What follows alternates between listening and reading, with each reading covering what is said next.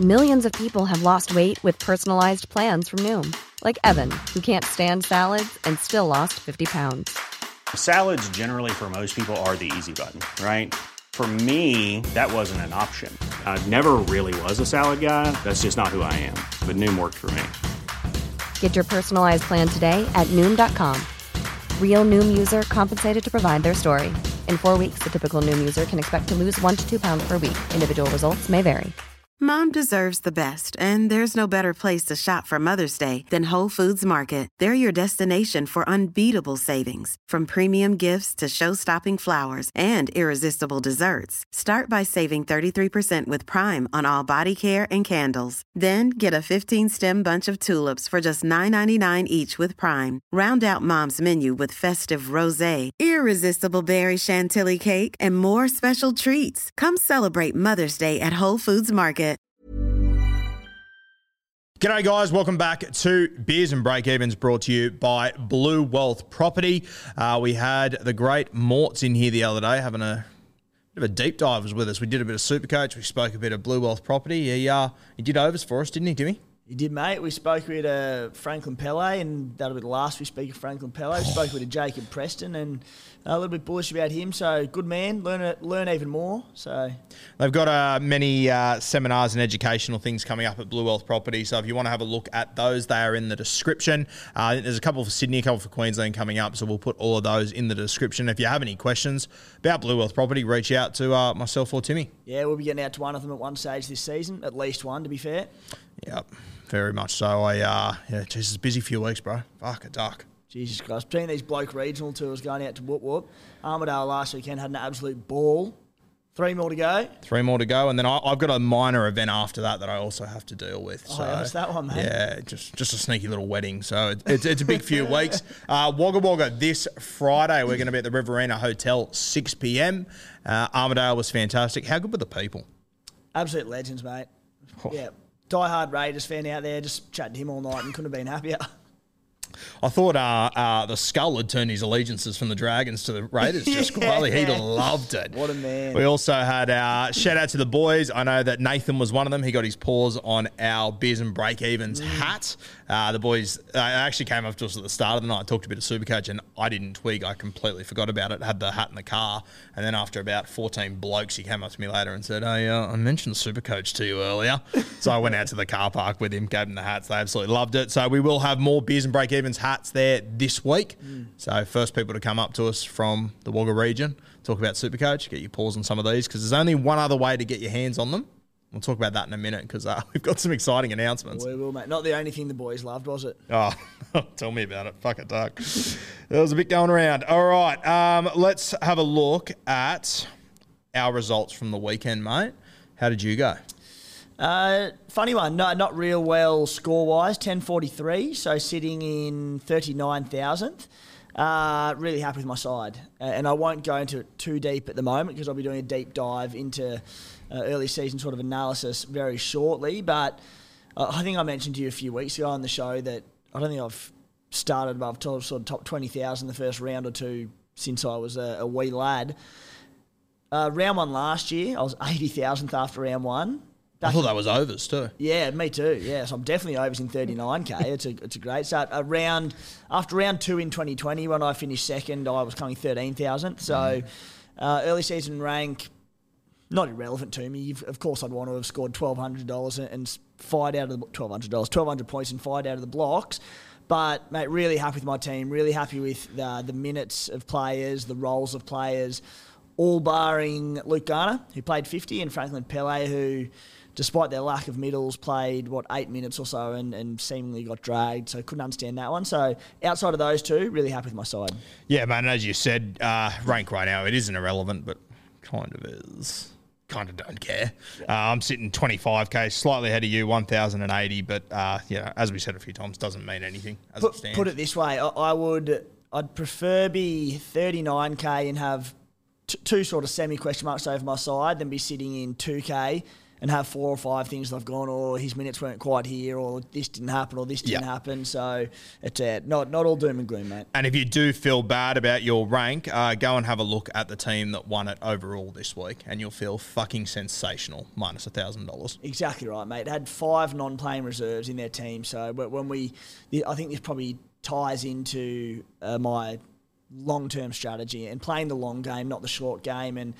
Uh, I think it's it's evidence of that, and I like to think that our the Beers and Brahams Unlimited group have hopefully been h- half listening, and that also ties into the long game theory. Yeah, and you know, speaking of the beers and break evens group, I had a look and thought, you know, there's you know more than ten thousand people in there. I wonder how many of the top hundred we've got.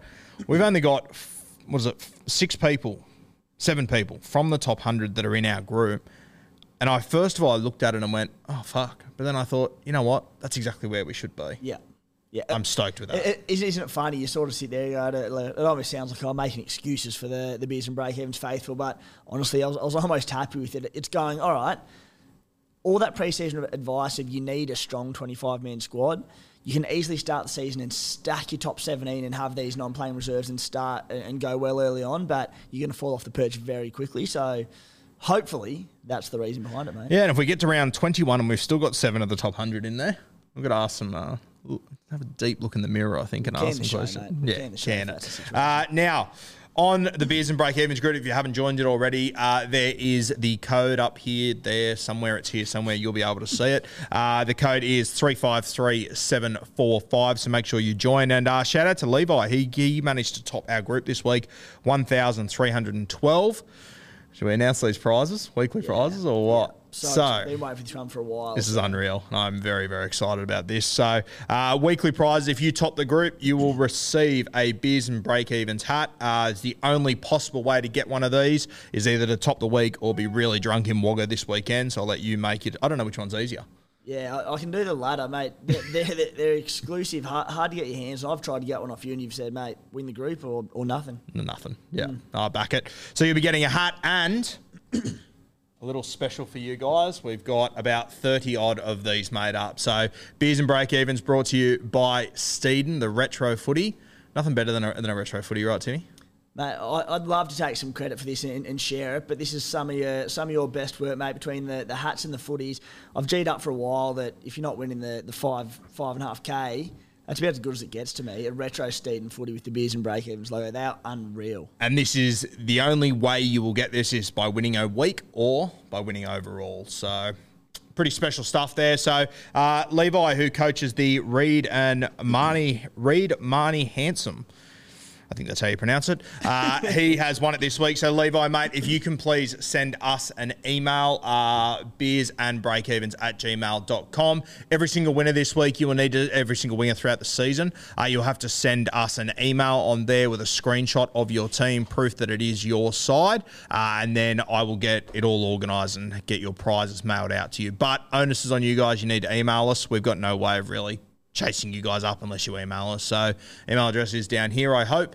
Uh, and you guys make sure you send us an email so we can get it sorted. Uh, and emails this week. We don't really want to be chasing up round one prizes in round eight, nine, ten. So get on top of it. It's an unreal prize. Make sure you email us this week, Levi. And congratulations, mate. Uh, now, speaking of prizes, the footballs, the hats, they're unreal. Uh, Blue Wealth Property, obviously our major sponsor. Tony came in here the other day. He's putting up five thousand dollars. Well, five thousand five hundred if you're an NRL club member for the overall winner of Beers and Break Evens, our group. And uh, mate, we've got a we, we we were sitting having breakfast on Saturday in Armidale, and uh, we got up, we went to leave, and we looked at where the car was parked, and was it was out the front of a trophy shop. We sort of looked at each other and went, "This could be perfect for us." Trophy shop side by side with a sports shop in the country. I was sitting there going, this could, I just eaten a B&E roll, had a coffee. It couldn't have got any better. It was unreal. We went in there. Shop was great. It had all retro rugby league stuff. It was unreal. We lost plenty of time in there. Had the Newcastle Knights Henny Penny retro jersey. I was like, oh, what more could One of the all-time What more do you want? greats. Yeah. Unf- mate, I, it also had some unbelievable Queensland memorabilia, which I obviously couldn't get into myself. But fuck, those old Maroons jerseys are sick. Yeah. No, They were com- no comment. I can't say No comment. Yeah, fair, fair, fair. Uh, but anyway, there was a big wall of trophies, and we were having a look at them, and we essentially said to the old bloke, "We want the dribbliest fucking thing you can get us. we want the most ridiculous trophy we can possibly get." He goes, "What do you do?" And we explained to him what fantasy football was. I don't think he knew or cared, which was completely fair on both fronts. no. Uh, and we said, oh, look, Tim's from the great town of Cooma. His team is the Cooma Stallions, and it always has been. And, uh, mate, I think we found the perfect trophy, didn't we? Just quietly, used to be the Wallagoot Wingnuts way back when. So I think Stone's been about five years. Mate, the winner of the Beers and Break, Evens group, not only are they playing for 5.5k, hats, footies, all sorts of things, they'll also be given the inaugural Stallion. How bloody good is that? The Cooma Stallion. Have a look at it. How good is that? So we thought there was a couple of uh, trophies there that we were looking at, but we just thought something a little bit unique for you guys, the Cooma Stallion. And next year we'll get a new one. So this will be the only one like this. And next year there'll be a new one. I'm super stoked with that, mate. A noble steed indeed as well, mate. So, uh, yeah, if you didn't want to, I think the overall prize has gone to about 10k with the addition of the Stallion. So I think well and truly. Yeah. I'd love to know what the market value of the Stall is. Oh. Now, we also decided uh, that me and Timmy, we obviously love each other dearly, as you can see on social media every week, but we are very competitive with each other. So we decided, you know what, we need a trophy as well. And I know what you're all going to think. Your trophy is better than ours. Correct. Our trophy is better. It's fucking unreal, our trophy. Uh, once again, we said to him, mate, we want the most exorbitant thing you can possibly find us in your trophy store that's over the top. And, mate, I think the trophy we found, it's got a lot of character, doesn't it? It does. It's been through the ringer. I'd love to know the, the stories behind the Hallowed Cup. So here we are. Me and me and Timmy will be playing for the Beers and Break Evens Championship this year. Uh, we've got it engraved there. I've got my one from last year. Did you remember that I won last year? Just a just a draft guy taking on one of the classic experts, one of the big dogs. You even got your head on your fucking super coach team. And here's here's little Garino coming in, just having a red hot crack, punching so far above his weight it's not even funny, and gets it done. How good. Mate, I, Walt Disney, reach out. Mate. Make a movie. I'm ready. unfortunately, Guru, results are results. And uh, look, just I'm a little bit, I'm back in my shell a little bit after after the Dolphins towed the Roosters last week. So I'm just, I don't know how much shade I can throw this week. And I was sitting there uh, watching Thursday night footy with the trophy next to me, going, "How good's this? I'm going to have this thing sitting in front of me all year. This is going to be great." Then Harry Grant scored his try and Golden Point. I went, "That motherfucker Tim, I'm going to have to hand this over in week one. This sucks." And then thankfully. Teddy didn't get off the bus, so uh, I get to keep it for week one. What we're going to do is uh, I'll keep it in front of me this week, and then whoever tops the round, uh, they get to swap and change it each week. So if you manage to beat me this week, good luck. Uh, you can then have have it on your side, mate. So between the stallion, the big trophy, hats, Steeden footballs, where else would you rather be? There's a bit going on. Yeah, if only we had two better looking blokes, it'd just be know. fucking unreal. Be the perfect podcast. Tell me about it. Anyway, can't win them all, but it would be good to win a few more of them.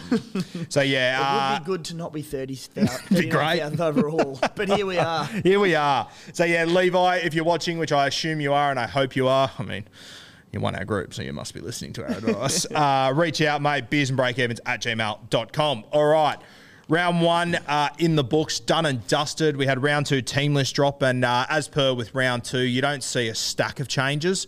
Uh, there are a, a couple of minor things which we'll touch on, but we probably won't be as big a topic. Uh, and then we're going to go through a stats deep dive from the great Timmy Williams, T. Williams, not Tony Williams. Similar, similar footballers, but different guy, right? Similar size frames. T Rex. Yeah. It might stick, actually.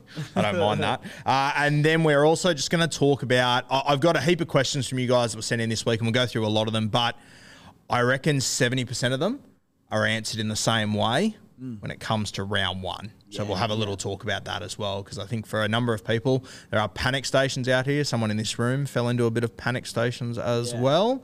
Uh, so we'll get to that very, very soon. But Thursday, uh, we've got the Panthers taking on the South Sydney Rabbitohs from Penrith at 8 p.m. For the Penny Panthers, uh, Eisenhuth, he comes onto the bench. Had a really good game in reserve grade last week. Scotty Sorensen out. Um, that's actually going to hurt Penrith a little bit. I think they're really going to miss Scotty Sorensen coming off the pine. Yeah, mate. He's been so effective for them for a couple of seasons now.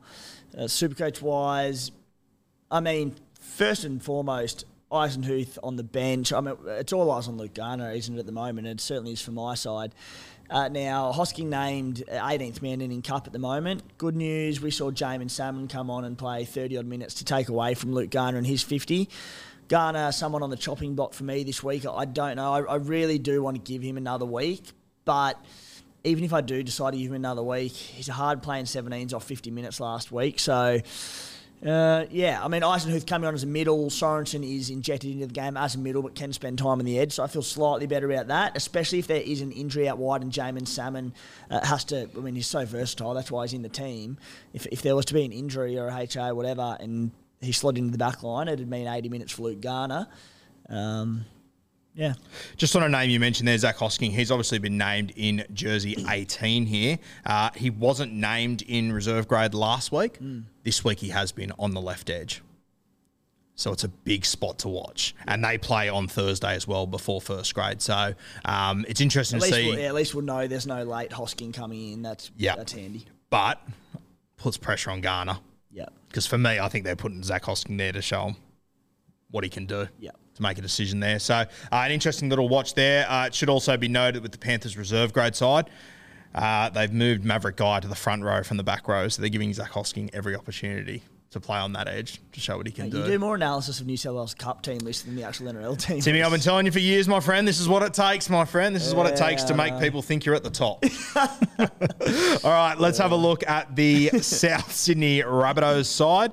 Uh, Latrell Mitchell has been named, which is great for all you Latrell owners. Uh, Saluka Fafita in the front row. Uh, I love this for Moale. I don't think Saluka Fafita's got huge minutes in him.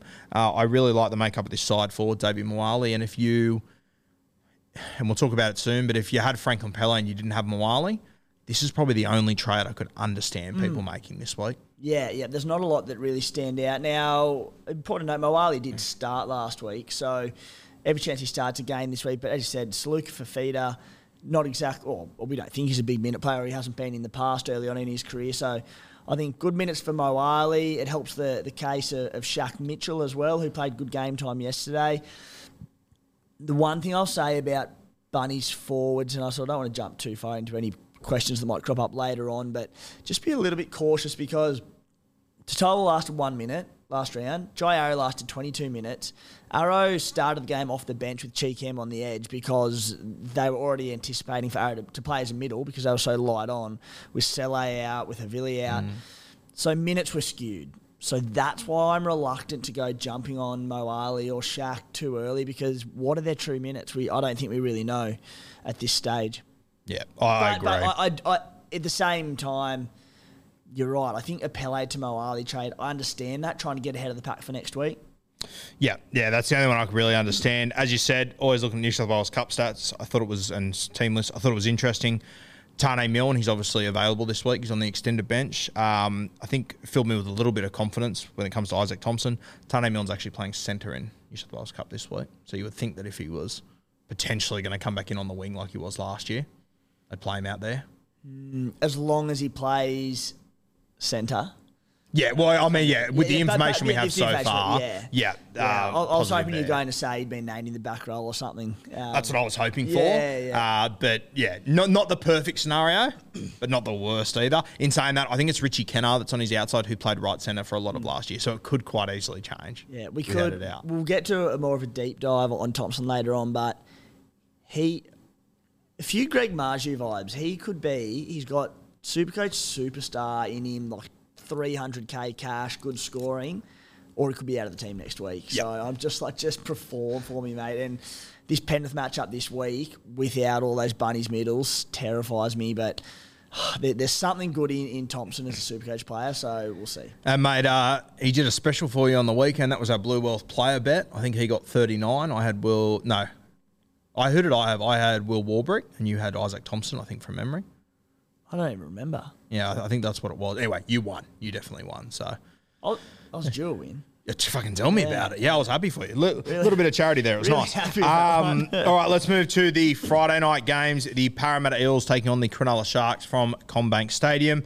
To me, I love games in round two with two teams that lost in round one. These are always the best. especially high quality teams. Yep. Because not only are they going to be fired up and feeling a bit of pressure after the round one losses, but should be of high quality. I mean, we saw the Parramatta game in. We, Parramatta were disappointing last week, but you know, very tough opposition in Melbourne. The Sharkies, they had glimpses as well. there, there's so much class about these teams. This should be a belter. Yeah, and you, as you said, you love games where true competition heavyweights lose week one, take each other on week two. Parramatta Sharks, um, Newcastle Tigers. we we've got a few of them this week, don't we? We do. Good round of footy incoming.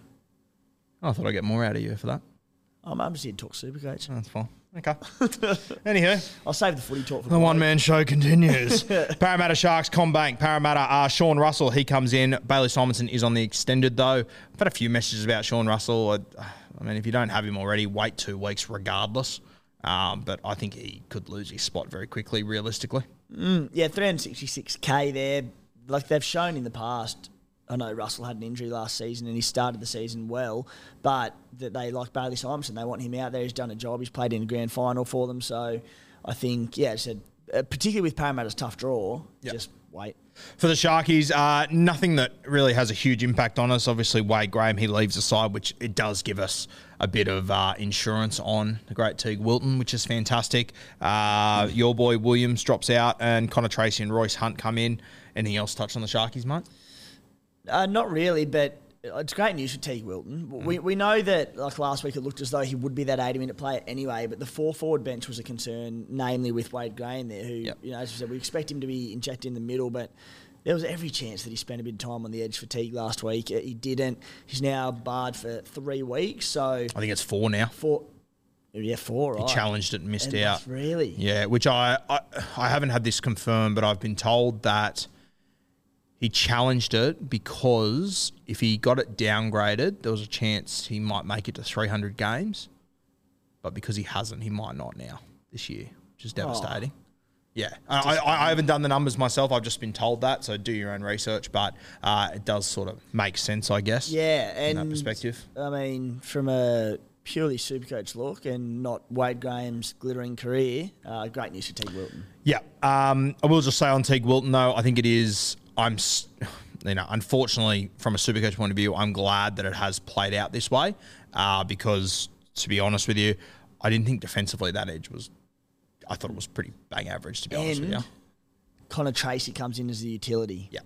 Three forward bench. Royce Hunt coming back from injury, so great news for Teig. Great news, and yeah, I think that him and uh, him and Siffer have a have a little bit to sort out over the next few weeks, but they've got every opportunity Wade to Graham, now. Wade Graham, two seventy seven games. So, oh, Yeah. I mean, look, chance of him going through the whole season anyway without missing another game or two. But uh, it's a bit disappointing if he does fall one short. Anyway, Yeah. Sharkies might make the grand final. Fingers crossed. I think they're every chance to. Um, okay, Broncos, Cowboys, 8 p.m. Suncorp, Big Brother versus Little Brother. I'll let you fight it out between yourselves to work out who's who.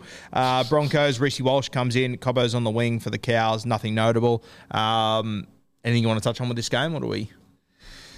Yeah, I mean, the Cows line up every week.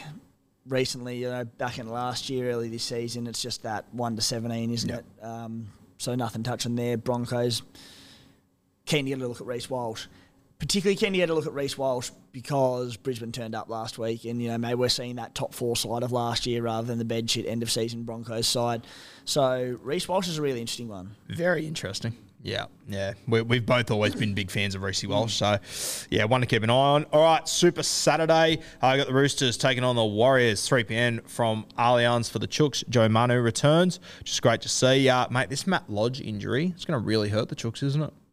Matt Lodge injury, Victor Radley named, but uh, six day turnaround, pretty nasty looking concussion there, bit of a history. You'd think he'd have to be in a fair bit of doubt. So, really light on for middles, the, the Roosters. I'm big watch on a few blokes there, a few potential cheapies and whatnot, because they're just light. Them and the. Bunnies for middles at the moment, just through injuries. So, could be some super coach opportunities. Terrell May is one that's been floated about a little bit. He only got a handful of minutes, but scored really well on the weekend. Uh, again, possibly minutes were inflated, but they've got to go around somewhere. So, And as you said, they obviously lose Lodge, potentially losing Radley. I would argue those two probably the two best forwards with hands in their team as well. So it's a, a probably their two most aggressive guys, along with their best sort of ball playing forwards. Yeah, it's going to really sting them. and that's it. So, uh, and when we're talking, uh, Franklin Pele is such a key trade out target for everyone this week. That's fine. I just don't really know who to go to, and I already own. I said Moale, but you look at potential replacements in Shaq Mitchell.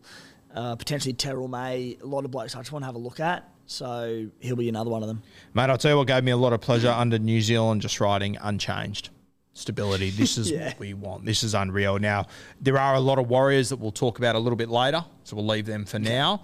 But uh, yeah, great to see some stability over there with the New Zealanders, albeit two rounds, but quite often you get to round two and it's changes all over the place for the Warriors. So good to see Beautiful. With, with the depth they've got. Uh, I will just mention, and we, we spoke about it pre-show for people, just to keep in consideration, uh, Jazz Tevaga named in New South Wales Cup this week, playing 13.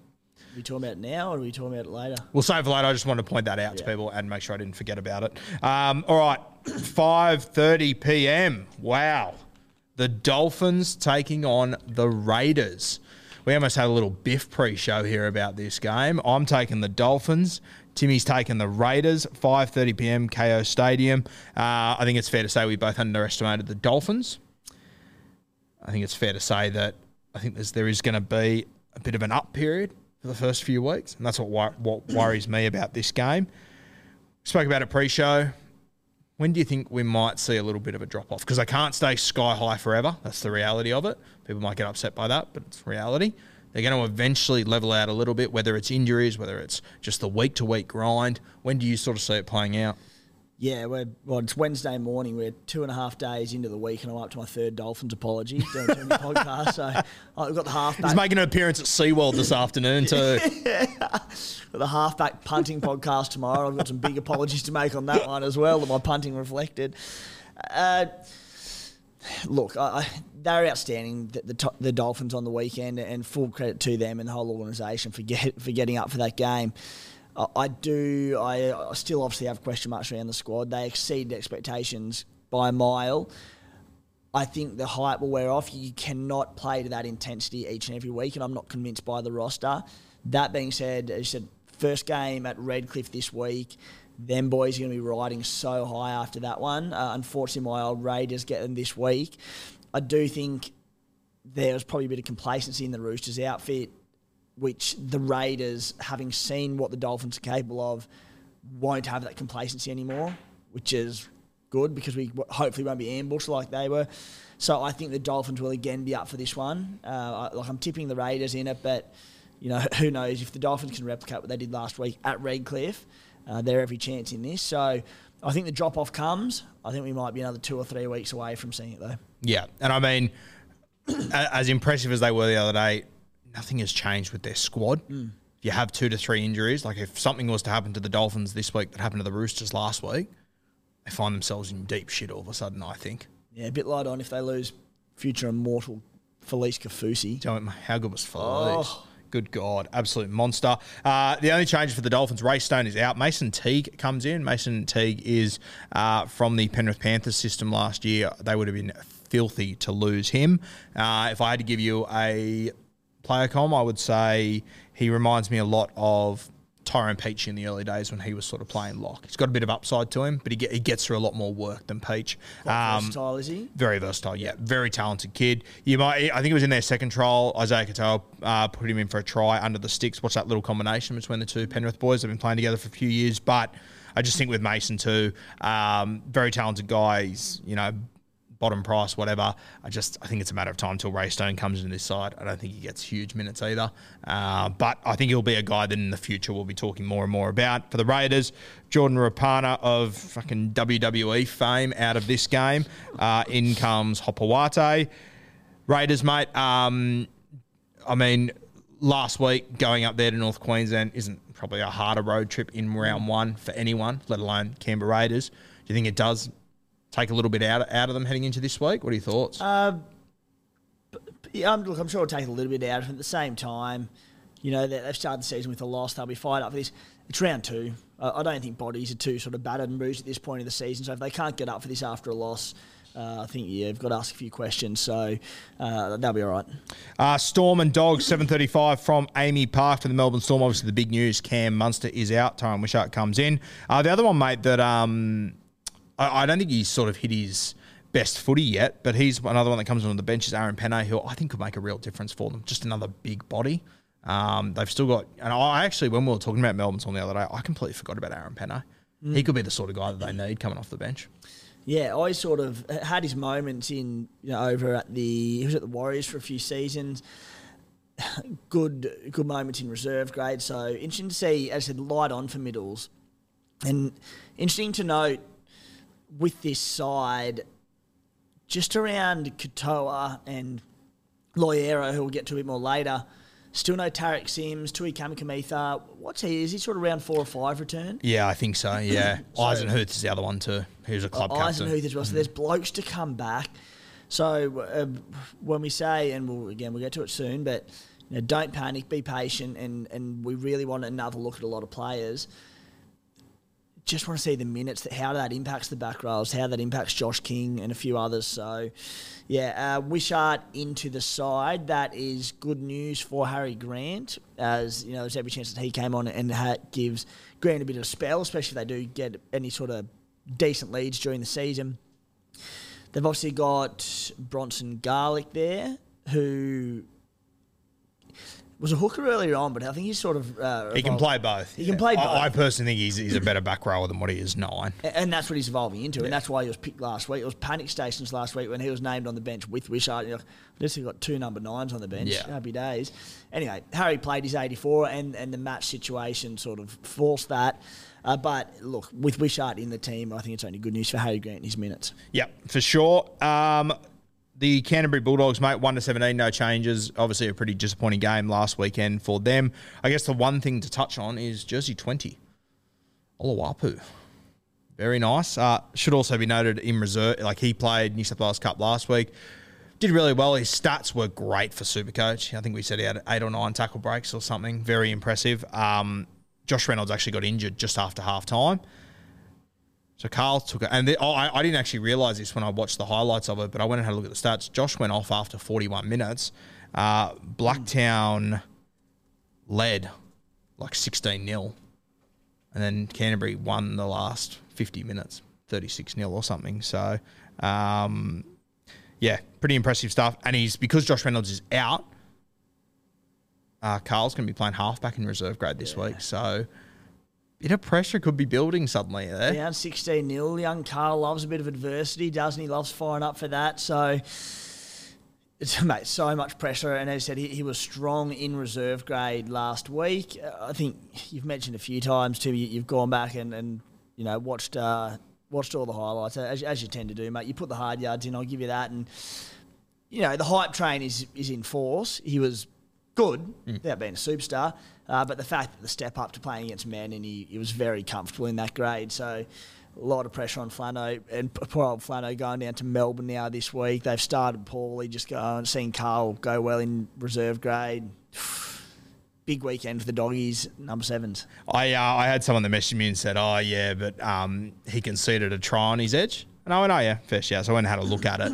Um, there was like there was two men sort of coming at his hole, and he had to pick which one he went for. Granted, he picked the wrong one, but bro, you should have seen the fucking defensive technique he put on the wrong man. To be fair, but mate, his technique is perfect. It's it was the best missed tackle I've ever seen. It was incredible. So very, very exciting. Uh, I think we, I think there's a chance we genuinely do see him over the next few weeks. I don't know if he solves their problems, to be honest with you, but he's probably got a little bit more upside than Flano. Is he? Is he? I'll have a look. He's he- five eight, straight five eight. but if he comes in over the next few weeks, potentially he could get half back in round six. True. That yeah, good point. Or and, after that. and even like if he comes in, say round three, four, five, whatever, just a cheeky little Katoa down to him, make a bit of bang, happy days. If he was to come in, do you think Canterbury would just throw him the seven, or do you think they'd actually swap Burton into the seven? Do you think? Because as stupid as it sounds, that's what Supercoach will decided on what jersey he wears when he I comes think in. I think you'd have to give Burton a seven, wouldn't you? Yeah. I mean, like Carl, on everything we've heard and, and the few highlights we've seen, is that he is a number six. He's a big, strong ball runner. There's a lot of chat that you know he can play 13 as well. To bring in an 18 year old at a club that's had all this hype of the dogs and their, their big signings, and whatnot, Uh, next to Matty Burton and say, Carl, you run the show. I don't. From what I gather, it's not his game. Now we both agree that we don't think that's Matty Burton's game either. However, I do think Matty Burton would be the seven, but we'll, we'll see. And, and as you said, so vital because that is what those over at Supercoach HQ will probably use to determine it. Yeah. So Cam Serrato, if you're watching, which I know you are, give him the seven. Just let him wear number seven. beers and. Do us a Right, favour. Loves it. All right, uh, let's move to the Sunday Arvo games coming to you from Leichhardt Oval. The first one, 4 p.m. Tigers versus the Newcastle Knights. You're getting out to this one, aren't you? I am. I can't wait for it. I was watching that Sunday afternoon at Leichhardt last week and said, why am I not at this oval? Uh, so I'll be there. I can't wait. That'll be unreal. Uh, nothing overly relevant when it comes to the Tigers. I think it is just worth noting once again, no Johnny Bateman. We're not quite sure what's going on here. Um, I guess it's just a wait and see game, isn't it? Yeah. Said mixed signals from the club around what's actually happening with Johnny Bateman. So I don't really know, but Okay, the Newcastle Knights. Uh, Adam Elliott uh, spoke to him last night. He reckons he could be out for up to a month or so, so that'll be interesting. Um, I think that he probably was just keen as fuck to get out there for Newcastle and maybe took a bit of a punt round one. Yeah, it was an interesting one because, like, he's obviously going to start for that club long term and would have round one if he was fully fit. And then he plays off the bench and re injures himself. It's just like, you know, you don't want to. You don't want to throw stones because, like, why would the club push him in round one? I know ads, and he would have been eager as hell to get out there. But at the same time, like, he would have been completely upfront with this is where the injury is at, this is how it feels. So while he would have been keen to get there, there would have been enough staff there to say, if you're no good, you're no good. So look, it, it, it might have been a new part of the groin. Who, who Yeah. bloody knows? I'm not a physio, I'm not a doctor, but uh, it's su- such a shame for him, mate. Uh, he's a guy that we're obviously both very high on. I drafted him very early. I think it was pretty evident in that game that he was pretty fucked pretty early. It just wasn't the Adam Elliott No. that we know. Um, so yeah, we ho- hopefully we see him back sooner rather than later. And uh, Jersey 21, we said it last week. You'd see him soon. Greggy Marzhew. Uh, I'm not saying he's going to play this week, but I'm very confident in saying if you don't see him this week, you'll see him next week. Yeah, and if he's fit and good to go, you think that's every chance he plays. Straight in. I think, So, yeah. Really interesting super coach watch. Uh, the Dragons versus the Titans, 6.15 from Kogarah. Uh, for the Dragons, look, it is the first time we've seen this side. Hook, uh, weirdly, has thrown in a couple of curly ones. Who would have seen this coming? Uh, no Jack de Belin. He's still recovering from injury. I think you'll see him next week or the week after. Uh, ben Murdoch Masila on the left edge. Jack Bird in the 13. Uh, shout out to Toby Couchman, who's making his NRL debut coming off the bench. Played two games of New South Wales Cup last year. Has gone through the ranks incredibly quickly. A very, very talented young guy. What is he? Uh, second row. Tough. Very tough kid. Yeah. Yeah. He's actually got a twin brother. I forget his first name, but there's two Couchmans that are coming through the system at the moment. So one to keep an eye on there. Toby Love Couchman. the Dragons. Love it. Yeah. They've had a fair yeah, they've had a fair few, haven't they? The Morris boys, Morris the boys. Phoenix at the moment. Yeah. It's good stuff. Um, mate, a few messages about Ben Murdoch Masila this week. scored a try in that trial as a big minute back rower, and I think he scored 50. Oh, sorry, he didn't score a try. He had a try assist, which included a line break. So uh, I I don't know. I, I'm not convinced on Ben Murdoch Masila, and I think there's every chance that when Jack de Belin comes back, he jumps into 13 and Bird goes back to that edge as well. So just a bit of risk for me. Were you surprised to see Bird at 13? Uh, yes, until I realised Jack de Belin wasn't there. Yeah, just a watch on Murdoch Masila. Look, we know what he's capable of. He's a good footballer, Murdoch Masila. It's just about winning that role. So they've just got Jaydn Su'A on one edge. He could be a perfect, like, if he kills it this week, ideally you want to give him two weeks, see what happens when de Belin's back. But in fact, I was going to say Pele to Murdoch Masila. Let's say we get to next week and, and Murdoch Masila looks all right. Pele doesn't get minutes again. You know, we can because he's 216k Pele. He's not going to drop uh, drop cash, but you drop about three thousand dollars if he does the same as what he did last weekend. Yep. So, if you want to give it the extra week to see Murdoch and Masila and, and see how minutes and whatnot go around in the front row forward cheapy area, we can get, wait till round four and do it do it then. So, certainly one to keep an eye on. Just just don't go early. I just worry, yeah, yeah, definitely don't go early. And I just have a look at their side front rowers: Francis Molo, Blake Lawrie, like two guys that I think are starting front rowers in the NRL as well. So I just think when Jack de Belin comes back in, I think there's every chance that they move Jack Bird to that edge, and then you're left with you know Ben Murdoch Masila coming off the pine. Um, the other one I want to touch on, mate. Uh, we said that he'd be in the spine somewhere, and Moses Mbye, State of Origin centre, named it hooker. It's wild, isn't it? Yeah. A little big love affair with Moses Mbye over that club, isn't there? In fact, the whole of the NRL. Yeah, and I, I get it. Like he's a talented, good player, but geez, I think you got to score some points, don't you? He's a talented 14. Like, He's the perfect 14. Yeah, yeah, just probably the most versatile player in the com- competition that can go and do a very solid job in every position.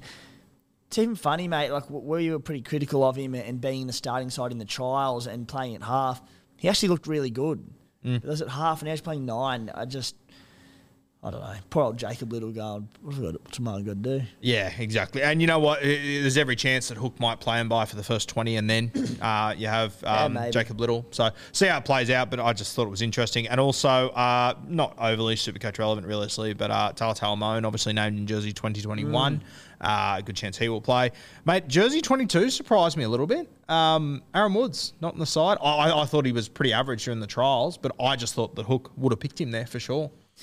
Yeah, focusing on the radio commitments, Woodsy. Surprising there. You look at the pack, and it's it's a pretty uninspiring forward pack, but there's depth. Like I thought Josh Kerr was terrific in the All Stars game, and I thought he'd sneak on at least onto the bench. He always is, to be fair. Yeah, so like, yeah, so no superstars in the pack, but you know they've got depth for days. So if there's injuries, blokes aren't performing, there's always going to be pressure on blokes. So that's something for them, isn't it? Mate, I can't take my eyes off the stallion. How good is How it? How good is it? Looks fucking unreal. Yeah, I've been doing me bit, mate. oh, I love that. She's a lucky girl. All right, uh, mate. Let's get into our deep, or your deep dive. Uh, you got a couple of players you want to touch on, mate. Their stats and whatnot. What do you got for us? I got two deep dives. Which one do you want me to start with? Oh no, actually, sorry. We'll, we'll start with the trading. We'll stick trading to the uh, game dive. plan. Yeah, let's go. So I guess I, I would just start this by saying, as I said at the top, seventy percent of your questions about specific players. Mm. Tim's about to give both of our viewpoints on this, regardless of who the player is, essentially. Yeah. Uh, don't panic. Yeah. Is is the the rule this week, the lesson. So I've seen a lot of really good super coaches out there that are sitting on the hands and not trading this week. And, you know, I see every other man and his dog sitting there panicking, going, the, the train of thought is that because we get a free look at players before price rises, that round two should be this big trading round. Now, in theory, it should be because we get a look at minutes of players, roles of players, and we get this better idea. But that doesn't mean that you haven't got your, your starting team wrong. I'm looking at my team now, and as I said, I've got Garner, who I have question marks over, Pele, who I've got question marks over. Aside from them, I'm very happy with everything that, that my side has done. And, and let's take Egan Butcher as an example, who scored poorly, and we'll, we'll get to him in more detail later on. But there's you know a fire sale of him. I look at him and go, well, he looks set to play 80 minutes. So that was a tick. There were a few question marks whether he played left or right edge. He got that left edge spot outside Luke Keary, which is a great place to be for a back rower. So despite the poor score, I'm like, no concern. He'll be fine. So people moving to a few of these CT dub cheapies who scored really well and they're selling off ones who didn't. You know, there are a lot of people going, say, Khan Pereira to Isaako, that sort of trade. I'm like, Khan Pereira's bottom dollar He's on good Titans left edge. Kieran Foran's been named, so he'll have his moments. He'll score his tries. Like nothing's changed for me. The the big scores from certain CT dubs will roll out of their three round average after one price change. So let's say Isaako comes out and scores 15 this week. It could happen. And then all of a sudden you're like, oh, well, geez, might have been uh, off the money there. So essentially the, the lesson is just just don't rush if you make a trade this week, do it for the right reasons. Do it. Don't do it because you feel the need that you have to make two trades this week. I don't know if we'll get to it later. I don't know if you're trading. I'm, I'm looking at probably maybe one trade max at this stage. There's going to be teams out there who got three, four, five things wrong, and they go, "I stuffed up. I need to make my two trades." There might be some teams going, "I completely stuffed up. I need to boost." That is fine. Every team is different, uh, but just essentially, it's a one week. There, there's anomalies, so I'm I'm more than happy to to sit on my hands this week, have a bit of look at, uh, look at things. And mate, as you said, uh, a guy like Isaako, his round one score will roll out of his average, that real high one, as will the low ones. Mm. Don't panic. I think there's three guys that sum up this weekend and how stupid some Supercoach players are in panic. First one is Cam Murray. Mm. If I said to you 10 days ago, hey, South Sydney are going to lose two middles in the opening 20 minutes and Cam Murray's going to score well, you'd go, yeah, no, that makes sense. I know who he is. He's a gun. That's exactly what fucking happened. He's still a weapon. You knew he was a weapon 10 days ago. Why are you pulling your team apart now to get him? You knew who he was. You knew that's what he was going to do. Um, Jamayne Isaako, you already mentioned him. Any winger in this competition, if they if the if the attack goes down their side, they score two tries and they goal kick, he's going to do well. History tells us though that probably won't happen consistently for Isaako. And the other one is Egan Butcher. Good God. He played the worst game the Roosters have probably played in years. He got sin binned. What did he score? 35? Yeah. So give him 10 points for the sin bin, 8 points, whatever the hell it is. That's 45. Give him 10 more minutes on the field. He's on 50. And that was in the worst possible game the Roosters have played and probably the worst game he's played in a Yeah. long time. Yeah, people want to trade him out. What the fuck are you doing? Relax. He's in the premiership favourites. Yeah. Like, they played a bad game, sure. They'll get their shit sorted out. I mean, I, I just, I it blows me away the mindset of some people after one game. It's wild. Uh, Like I look at a, a trade that I'm. I don't think I'm going to do it for reasons uh, we'll get to, but potentially getting sort of Jackson Ford in and, and trading out Luke Garner, and that's not one that I, I'd be happy with making. I'm just looking at. I think there's going to be a lot of great buys and sells for that matter emerge next week when we get a two game sample size, which changes a lot. We get more accurate break evens of you know we know blokes that are going to make money, who blokes who aren't going to make money. So like what happens if this week Ford comes out and plays 55, 60 minutes and you go, all of a sudden, oh, not that keen on him, and Luke Garner gets his 80 and kills it, and you go, oh shit, that changes straight away. And Jackson Ford is a classic example. He looks great. He's unreal. Everyone's so excited. For all you know, Curran, Nikore might have been carrying an injury coming into that Exactly. game. You just don't know. Just wait a week. Don't pull your team apart. Wait a week. As Tim said, if you're someone that has completely shit the bed and you know what you're doing with Supercoach, sweet, go. But for the vast majority of you, it's week one. It's okay. And the other beauty of this, we've got boots. If you didn't have them, then I, it would be a little bit of a different helps a story. But to have, you know, to be able to make three trades next week, that is huge. It's a huge advantage. We obviously had it last year. Previously, we didn't. Don't panic. Chill the fuck out. Yeah, and we saw injuries to Roosters middles. We saw injuries to South Sydney Rabbitohs middles. This means Moale played bigger minutes. Shuck played bigger minutes. I saw Lindsay Collins thrown about, who is a sneaky mid-range front row forward option with, with the Roosters having a few injuries now. But again, they were all in games where minutes were inflated. Josh King was outstanding last week. He could be a terrific buy. However, he played 80 minutes. Like Josh King's not going to play 80 minutes every week. I don't think. I could be wrong. I don't think he'll play 80 minutes every week. They've got forwards coming back. So another one I'm like, just wait a week and make sure. Because if Josh King comes out and plays 50 minutes this week, you're going, all right, we've got that same plodder as last year who was okay but isn't going to do much. If he comes out and plays 80 again this week and kills it, sweet, I'll get him. If Jamayne Isaako comes out this week and scores another ton and he has a break even of neg 100, I'm like, cool, I'll get in on that cash. But if he comes out and scores 20, I'll go, all right, dodge that bullet. I'll give you an example of Josh King. He was sitting on my draft waiver wire last night. I didn't even waiver for him. There you go. What happens when Tariq Sims gets named next week at 13? And when Tui Kamikamica comes back as well. Yeah. And then you've got Mad, you got that 90 in his rolling average for one price rise, Yeah. and then it's gone. There was also a golden point in that game, so an extra four minutes. No, not game changing, but he had a try assist. I think he might have had a line assist in there as well. That'll be a rarity. Yeah. So it could be a great buy next week, but just wait. And we were speaking to someone this morning who mentioned trading Jacob Preston. No bueno. What? Look at the situation. And, and for a- like for people that don't have the deeper understanding of, of Supercoach and aren't fucking addicted to it and nerds like Hmm. us, why is he appealing? He scored 25 points. It's not great. Why is he appealing? 50 minutes. Bottom dollar. Uh, Like, bottom dollar in a club with a bunch of forward injuries. We've seen in New South Wales Cup, sure, it's a big step up, but he scores tries, he, he sets up tries, he's an attacking back row. Try scorers are try scorers. Yeah. Yeah. Yeah.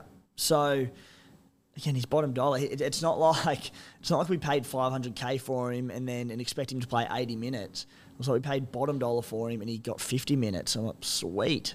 It's exactly what you. And want. he's a worker. Like I know it's 25 points, but the doggies was almost a just complete write off that game for them. Yeah, he had a couple of errors. He got within a bee's dick of scoring a try anyway. Hmm. If you if you would have got given that, like no one's having this conversation. Uh, yeah, Uh, you just you got to look at the entire big picture of all these things. For me, for example, I started with um, Olakau'atu.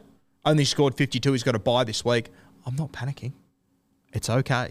And he, Relax. he looked awesome. He looked great. Yeah. Yeah. Only got 52 to be fair, but it's okay. Yeah. You're going to have those games, yeah? The minutes were there. That's what matters. You know what his pedigree is. Yeah, especially round one, mate. Like defenses are so up for the first game of the year. Attacks are clunky, so they're obviously o- often lower scoring affairs. We say that each and every season. Uh, sides are fired up, so there'll be blowout scorelines that'll come. There'll be more points scored. Just chill. Yeah, and same goes with you know so many of our, of our CTWs between your Tarubas, your Campieras, these sort of guys. Like, like essentially all of our cheapies, no one went over um, forty points. But no one scored any tries. Do you think that's going to happen for the entire fucking year? Exactly. Just chill out, chill out. I will say this did almost put a hole through my TV when Campiera got no ball in my classic and draft team, but that's okay. Can deal with it. Just kept Phil Sami on his inside. He was the one. Yep. I couldn't stop him, so I didn't get to touch the ball.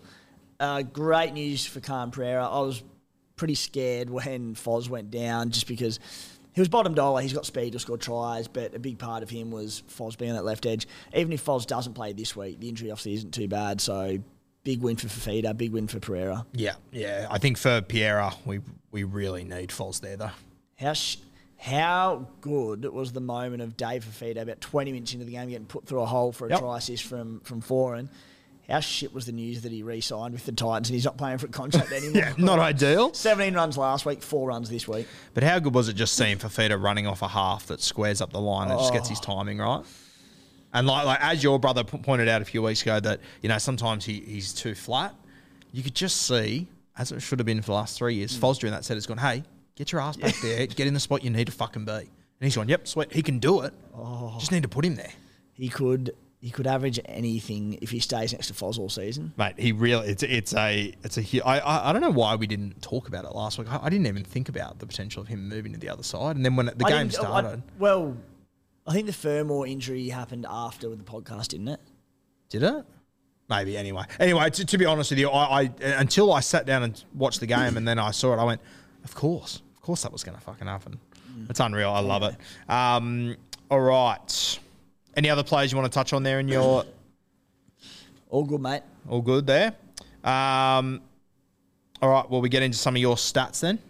Yeah, so I each week want to do a bit of a, a dive into the stats that have caught my eye. Obviously, I write a big uh, team analysis for the SC Playbook website, going through every squad named of a Tuesday, and from that, I just go through and find a lot of things that change my opinions on a lot of players. So, some of them will be deeper dives and, and a bit more um, a bit better stats. Some of them are very surface level that are very much available to everyone and in front of your eyes, but they've changed my opinion of a player. So, mate, just going through those, and the first one I'll start with is Eliesa Katoa. We came into round one thinking, all right, hoping Katoa and uh, Loiero got big minute roles, hopefully 80 minutes for the Storm. They both did. We were thinking that Loiero, probably a bit better job security, you know, more of a worker. He'll punch out a solid 40, 45, hopefully get the odd attacking stat. Katoa, we thought was going to be reliant on attacking stats, busting tackles, scoring tries, that sort of stuff to score well. Played the full 80 Katoa, only scored 54 points. He did not have a single tackle bust, nor an offload, or any attacking stat, which is really encouraging for me. Yeah, for sure. I think that uh, with, with Katoa, uh, like I expected to come in here and get all of his points with you know your tackle breaks, your offloads, as you said. Uh, it was great to see him do it without that. I just I question. I my my worry is always with round one guys at new clubs. They're on their best behaviour. Having a crack. they're having a red hot crack. You look at Bryce Cartwright. Fuck, didn't he bring his shovel to work the other day? Like, you just you, uh, that's my only worry with these sort of guys. And we've seen Ali Katoa before come out do really well and then just sort of fade off. Hopefully, the Melbourne system it is completely different. Um, but yeah, Ali Katoa I think is one that. I, I want to get. Well, I mean, you, you, you want to get a month sample size of all these guys, realistically. But he's definitely I one that I want to watch long term. But if you've got him, you've got to be happy. Very happy. And he's one that, if I hold on to Garner this week, sorry, if I hold on to Garner this week, and Katoa comes out and does the same, maybe Jay's bit of attacking stat and goes to 60, 65, that's a trade I can see myself making next week if Katoa looks good and the Storm look good. Second one is, and you sort of flagged this one to me, Guru, and again, very surface level, nothing too deep diving about this one, but Isaiah Papali'i just didn't look to have too much involvement on the weekend. New club, we're concerned about combinations. You know, the Tigers were pretty ordinary. You go back, and he still scored 67 points. He had five tackle breaks and four offloads. He's just a super coach Adonis. It was like he wasn't playing, and he scored 67. That is unreal. Um, yeah, crazy stuff there. Who else you got? Uh, mate, you know, I'm, I'm a super coach mind. I, I don't I don't really watch footy for the enjoyment of the game or any of that sort of thing. You know that I'm just just stat based and whatnot. So while I yeah bed shit in bed shit on the Dolphins, we really nailed Jeremiah Nanai saying that he Yeah. was very attack reliant. So averaged 60, 65 on last season max, scoring 17 tries, and we just said the base wasn't there. 80 minutes, he scored 27 points, 25 tackles, three runs. I think we got that one right. Hundred percent. And if you went with him, despite everything we warned you about, the reason why you mm. did it was because of his draw. It hasn't changed. Mm. If you backed him in, if you were crazy enough, stupid enough, however you want to describe it, to do it, don't hit panic stations after their first game where they scored three tries in the opening twenty minutes and didn't score another try after that. Mm. You got yourself into this. There was a reason why you got yourself into it. He's he's not. He's all of a sudden not a try scoring forward. He still is. Yeah. But you're gonna have to rely on it.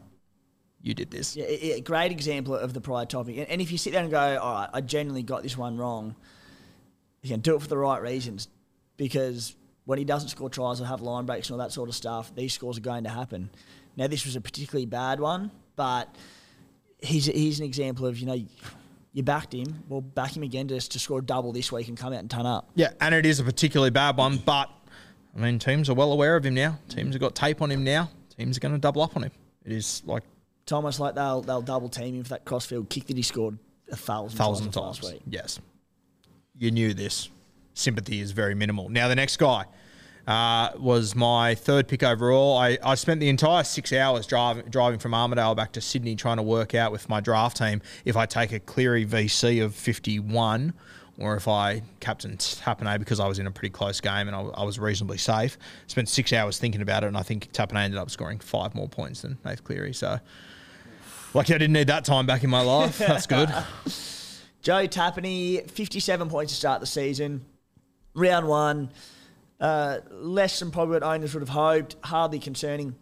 What was concerning, though, a little bit was the 50 minutes on field, particularly with Josh Papali'i, not named this week, but still to come back into that side, which will may take minutes. Look, Taps isn't going to play less than 50 minutes.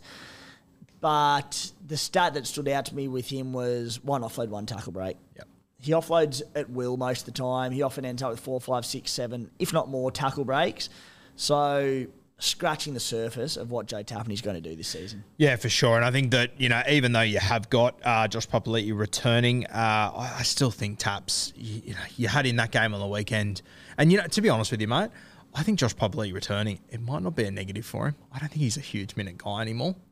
No, he's not. Whereas I think Guler and Corey Horsburgh, like, those two can go for 40, 50 minutes. Mate, the work that Corey Horsburgh was getting through when he was on the field, which I thought was interesting, he didn't have a single offload either, which he normally has a couple in his game. So I wonder if that was a bit of a ploy from Ricky. Maybe just like I, th- I think the, the the style the Raiders are going to need to play this year off the back of not having sort of too many superstars in the back line. I don't know how many points they've got in them this year. I think second phase play will be crucial to them. But round one. Like we see teams win games by playing conservative, completing high, and just getting through their work. So maybe it was Ricky Stuart saying, "Boys, if it's there, throw it, but let's just work through the middle and, and grind this one out." Yeah, I, I thought there was a couple of times where Joe Tapine could have offload and chose not to, to be honest with you. So I, I wonder if they're, yeah, oh, I'm not too worried about him. Mate, a guy that did worry me on the weekend was uh, Tino. What have you got on him? Yeah, not one that I was overly keen on in the preseason, and a lot of people were quite high on. 38 points in 58 minutes. Minutes below what owners would have wanted. Not substantially. I I think owners were probably hoping for 65 minutes. 38 points an issue, and there's a recurring theme in a few of the stats I'm throwing out this week, and it probably does tie into what we just said, mate, about being conservative in round mm. one. 38 points, 25 tackles, 15 runs. That's pretty solid. Again, no attacking stats, no offload, no tackle break. Like that probably won't happen again this year. Yeah, yeah, and I- I, think with Tino, like he's such a young guy, he's a leader of this club. They want him to be a leader for the next ten years. I just think that there are other guys there. Like I thought Mo Fotuaika looked better on the weekend. Mm. I thought Jaimin Jolliffe looked really good. So ideally, if you're the Titans, you don't want it to have to be the fucking Tino show for 80 minutes every single week. He's got an Origin series coming up. He had a World Cup, etc., etc. So, uh, mate, a couple of CTWs you want to finish with? We sort of already touched on them. But Yeah, yeah, just quickly. Stefano Utoikamanu was the same boat. People going cold on him. He played 50 minutes, 23 tackles, 11 runs. One tackle break was his only attacking stat. He had nine in a trial, the second, first or second trial. I'm not going to get that every week, but there's way more upside to Tino there. I had Izaac Thompson as a CT dub. Bunnies were good in round one. He only scored okay, but he did have nine tackle breaks. I'm thinking on there, this could be absolute gold. So Thompson. And then uh, probably a bit more of a, a deeper dive, a few deep dives in this one, but around Jamayne Isaako. Seven games on the wing in 2022. He averaged 36 points. That was for a top four Broncos side. Now, the spy pointed out on the, the podcast last night, and I haven't checked it out, but like wouldn't have been goal kicking in many, if any of those games because of Adam Reynolds. But if you add, say, 10 onto that, it's still only a 45 average for a top four team at the time. 2021 in five games on the wing, averaged 45.6. Not bad, but not exactly reassuring. Yeah. And you're also relying to better that on the Dolphins getting up again and again and exceeding expectations. So he's done that for some decent sides. Uh, not the best wing numbers.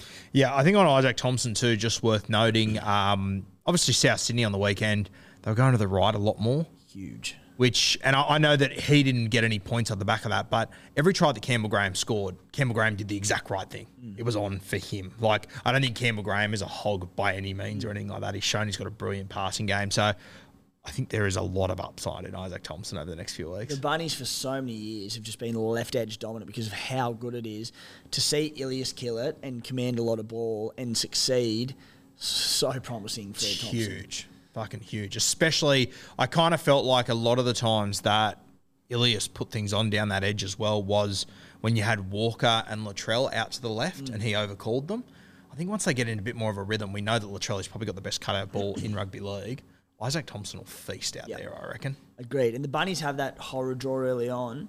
And I've, I've touched on it a few times. I think he's going to be a bit of a slow burn and start a little bit slowly like he did on the weekend. But once those softer games come, he could be like an elite player in 17s. Yeah, I If he, agree. ke- if he keeps his spot in the team. Uh, Sit V starts, mate. He's going to be a guy that's obviously going to get a feature in our conversation here. Big time. Um, I mean, Sit V starts last week mainly centered around the CTWs. Uh, we obviously lose, well, I would say nearly everyone loses a fullback reserve this week. So Sit V starts, very important. What do you, so who, who, who sort of stands out to you at the moment? Let's start with the CT dubs. It, it's generally sort of the big one. And look, no one has the exact same squad, so everyone will have different decisions to make. We, we can essentially go through our teams. We'll be here for days on end if we sit there and talk about every single player that we could sit there start. But CT dubs at the moment, I will be playing Turuva and Will Warbrick. I like I like Penrith's matchup against the Bunnies. Bunnies were great. I'm just really concerned that they are so down on middles this week. The Panthers started the season very clunky, but ha- oh, having lost round one, how fired up are they going to be for this game? And I just think, I think they're going to dominate them through the middle. I just think they're going to have points in them as a result of that. They could still be off pace a little bit as they work out these new combinations, but Turuva's in. Warbrick, I get playing against the Dogs down in Melbourne, AAMI Park Saturday night. I think that's a pretty straightforward matchup that I like. Scored 30 last week without doing sort of too, too much. Sitting Izaac Thompson, despite all, all the routes we just gave him, for all the same reasons as I like Turuva, I think might be limited opportunities for Thompson. So I'll be sitting him. Alamoti down in Melbourne, sitting him. Khan Pereira. I actually don't mind him as a play this week despite scoring five, especially because it'll scare everyone off that he only scored five points. So I can every man his dog's going to sit him. As long as Foz plays against the Dragons, he's like I think he's a sneaky play. which is the tough thing. They're six fifteen Sunday, Very tough. so it's a big punt to Because if take. Foz doesn't play, I don't want to go near Khan Pereira. He scored five with Foz. Yes. So, yeah, I, I, I get where you're coming from, and I thought the same thing until I had a look at the draw, and I thought, fuck, I don't know if I want to be waiting till 6 p.m. Sunday night to find out if Foz is going to be there. I think Izaac Thompson's an interesting one, mate, and I, I agree with everything you said. I think though that if I was the South Sydney Rabbitohs and I watched how the Panthers left edge defended the last their last two games. I wouldn't be surprised if the right does get a little bit more mm. ball down there. So I, I'm not saying that I'd do it, but I'll tell you who I will be all over for an anytime try score again this week, Campbell Graham. Yeah. Going to that edge that is still trying to sort themselves out, that is also changing mid game. True. Yeah. I love um, that. I haven't caught up on everything. How did Izack Tago go for you on the weekend? Uh, not well, 33. Oh, right. Not well at all. yeah. That's So, all right. Getting rid of him this week or next week when you. Nah, here for the long game, mate. Said that from the start. How did uh, Brian To'o go? beat Izack Tago. Of course he did. How'd he go?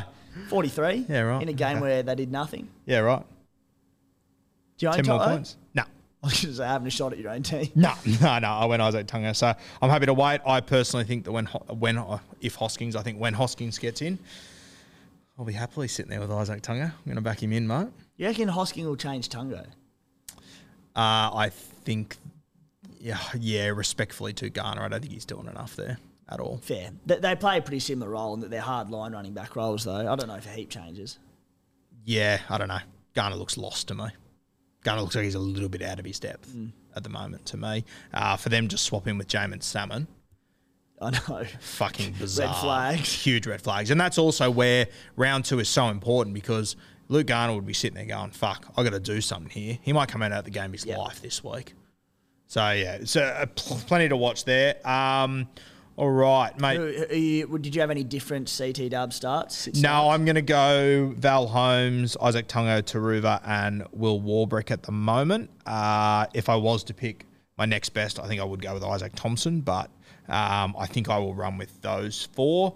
Um, a guy that we haven't mentioned yet, mate, who scored really well, Kalyn Ponga, 72. I'm going to be starting him, so Adam Doueihi will be my bench five eight. Uh, and then I will probably go Egan Butcher and um, obviously Olakau'atu's not playing this week, so I'm without him. So I'll be sort of making a decision. My last reserve will either be a Sonny Luke, a Moale, or maybe an Izaac Thompson. So not ideal for me this week. I could go Tanah Boyd as well, but I'm a little bit hesitant on that. Uh, I'd, yeah. I I have similar in that probably my last bench spot and early on in the season, sit v starts will be very directed at CTW because we're essentially choosing on a bunch of different reasons, but we've got seven to go from. As our squads get deeper, Yep. as the season goes along, we've got genuine good starters that we're sitting, good players that we're sitting out. That's when I think probably more your, your forwards and halves and that will come into the conversation a little bit more. And there might be CT dubs who are a bit weaker, but are in a hot team and scoring tries, and, and you might take a bit of a flyer. Tanah Boyd is my fourth bench player at the moment. He doesn't beat out a lot. He's sort of beating out Thompson, Isaiah Katoa, and a few others. So it's not a big decision for me. But Tanah Boyd 35 on the weekend. It's not ideal that Fifita's gone to the left edge for him. But I thought the Titans look good. They get a decent enough matchup against the Dragons this week. That whole round one thing we've spoken about already. The Dragons will be up for it for sure. But at the end of the day, it's still the Dragons. It's a good matchup. Mm. Kicking goals, I p- people were gone so off him for his 35. I'm like, he's 384k. Like he's a bit above cheapy range. I don't mind it. Yeah, and I mean, once again, we did tell you that he's got these games in him. This is who he is. Like, He didn't score 17. Like exactly right. He scored. He scored 35, and the ball didn't really go to his Yeah. edge. Like, I just, I, yeah. if Foz is out, he'll also get a lot more ball. Yep. If Foz is out, I reckon there's a good chance he plays sort of both sides because Jade because they they reckon that, that Jayden Campbell could play five eight because he doesn't want to move Brimmer out of that one spot. There's your anytime try scorer if you have ever seen it. Tell me about running it. Jayden Campbell. You see the one he had on the weekend wasn't a physical issue, but just defending the front line that he's probably done, well, I'm speaking out of turn, but very little of in his career, because I assume he's played all fullback. Uh, and there was one where I can't remember who was running at him, but he bit on a defender. It was Doueihi set up the try, I think, and I think Campbell may have bit on someone, and it was just like, what are you doing, bro? Yeah. Not his fault. He's played fullback his whole life. So if he does play five eight, if he plays on the left edge, he'll be going against the Dragons right, which that won't be Murdoch Masila. That that'll be the other side. Su'A. So yeah, so was your so your man. don't mind that. Su'A and what, who would that be? Moses Suli at centre. It's not Imagine, bad. imagine Su'A going, I can be running it Jayden Campbell or Kieran Foran this week. Yeah, fuck, Jesus. Yeah, big difference there. All right, uh, mate. Anything else on Sit v starts? Anyone else you want to sort of touch on or anything? Uh, no, mate, that's uh, that's it. Okay. Yeah, uh, the more I look at my bench, the more it's looking a little bit grim, but that's okay. Early days, we'll make our way through it. And I think that's the beauty of it as well. Like, fuck, if if you know, I, I would ideally, if if Olakau'atu was available, I would play him this week. Um, you know, if I have to play Tanah Boyd instead, and he gets you know a thirty-five instead of a sixty, you're gonna miss those twenty-five points. It's not it's not the end of the world. Who gives a fuck? Doesn't matter. Yeah. Yeah. So yeah, don't. I guess, guys, the theme of today is the topic of today's podcast. Just don't panic. Don't freak out. Just stay calm. Early days. Uh, will we get into questions, mate? Let's do it. All right. So, uh, mate, every single one of you sent me this question. Essentially, Egan Butcher for insert thousand second row forwards who scored a try or played good minutes on the weekend. Just don't trade Egan Butcher. Just wait, right? I I don't care who is at the end of that sentence. Just wait. I don't know why people are trading him out. That's bizarre. And then the fact that they have had numerous injuries to their pack, it only strengthens his minutes in the team because he can play between middle and edge just as easily as each other. So he's getting big game time. Yeah. Do I trade Egan for Bradley Clyde? Don't care. Wait. Just fucking wait. God damn. Anthony LaFranchi, Chris Hyington. Peter Wright, is one week enough to go off to trade Niukore to Ford? We've discussed this. We think you're crazy to do that, and there is always a chance this can bite you in the ass, and you don't have to do it. Yeah. So let's, you, you touched on it earlier, mate. Jazz Tevaga being named in reserve grade at 13. He comes into this side, let's say next week. We know he's going to play decent minutes for the Warriors once back to full fitness. I mentioned Egan Butcher being able to go between edge to middle. The Warriors have so many forwards that can go middle to edge. Now, Tohu Harris, I think he's probably got that ball playing lock roll um, cemented, but he can play on an edge. Mitch Barnett can play on an edge. Jazz won't, so Jazz will come in on and play as a middle. So what's this mean to the minutes of forward? If they're full strength, I don't know if he does play 80 going forward. So I think the Niukore trade, uh, I went off him for Egan Butcher last week, so he's not in my team, thankfully. Bit disappointing that he only got his 60. We were all surprised to see Ford get the 80 and Niukore 60. Uh, paid off in round one. The Warriors got the dub. Ford looked good. Uh, but so if you were trading someone, like Niukore is one that I would love to have another look at if I did own, but you can make a case to sell. Yeah, for sure. And look, I think Jackson Ford, I, I thought he was fantastic in this game. I thought he was very impressive. And my gut says he will play 80 this week. I personally think he will hold that spot. But you, we've got no facts to back that up. You're just going off that one game. So just chill out, watch how it goes over the next few weeks. Um, the short ball, Hamiso 80, getting people's too excited. Who wants to answer this one? You? I, I thought you might want the honours here. I mean, fuck, I, I think we'll both feel exactly the same way. I'm confident in it. It's the exact same as Jamayne Isaako. Yeah. Hamiso was great. It was one game. Best thing about him, he, he had I think 17 runs and he looked terrific, but it's one game. If he comes out and does it again this week, sure I'll lock him into my team for round three and bank that cash. But I need to see him do it again. Yeah, for sure. Uh, yeah, you, you just got to be patient and wait. Especially when guys, like, like as you said, 17 runs is fantastic. That's never been Hamiso. Never. Is it round one, new club, excited, trying to prove something to Wayne Bennett? Because there's every chance that you buy him based on the first three weeks of doing that. Then it goes 15 runs, 12 runs, hmm. nine runs. And then you're going, where the fuck is Hamiso? Why isn't he on the fucking field? And What's going just on? What, how, how hyped up they were for that game. Said bit big first ever game in the NRL. There's pressure for Hamiso's spot. He's now sort of got a little bit of a monkey off the back and going, I killed it. You know, I'll have I'm sure he'll have a crack this week, but there's all of a sudden just that little bit less pressure on him for job security, isn't there? So wait, or just wait a week. Yeah. Now I think that you know we've spoken about everyone. Don't panic if you've made big mistakes. You have to. You, we understand you making changes. I think the one injury that has happened that it really forces people's hand is Cam Munster. Mm. Thankfully, neither of us own him. This one comes from Dean Seckold. What do we do with Munster if we already own Adam Doueihi? Um, if you already own Doueihi, you've got a few options there, whether it be Brimson, KP. If you haven't got Isaiah Katoa, you could potentially go down to him as well. Um, what do you sort of what, what would be your advice to people who are Cam Munster owners who, credit to you, he looked really good. He got injured. That's unlucky. Um, what would be your advice to him? Yeah, one of the better try assists I've ever seen with bone poking out of his skin. Not bad. Uh, it's a good question because, as- you said, Doueihi's Doueihi was red hot, wasn't he? He looked great. Geez, I'm kind of started with him over Burton. And he's just like he's just everything for the Tigers. He's He he's the. Tigers. Yeah.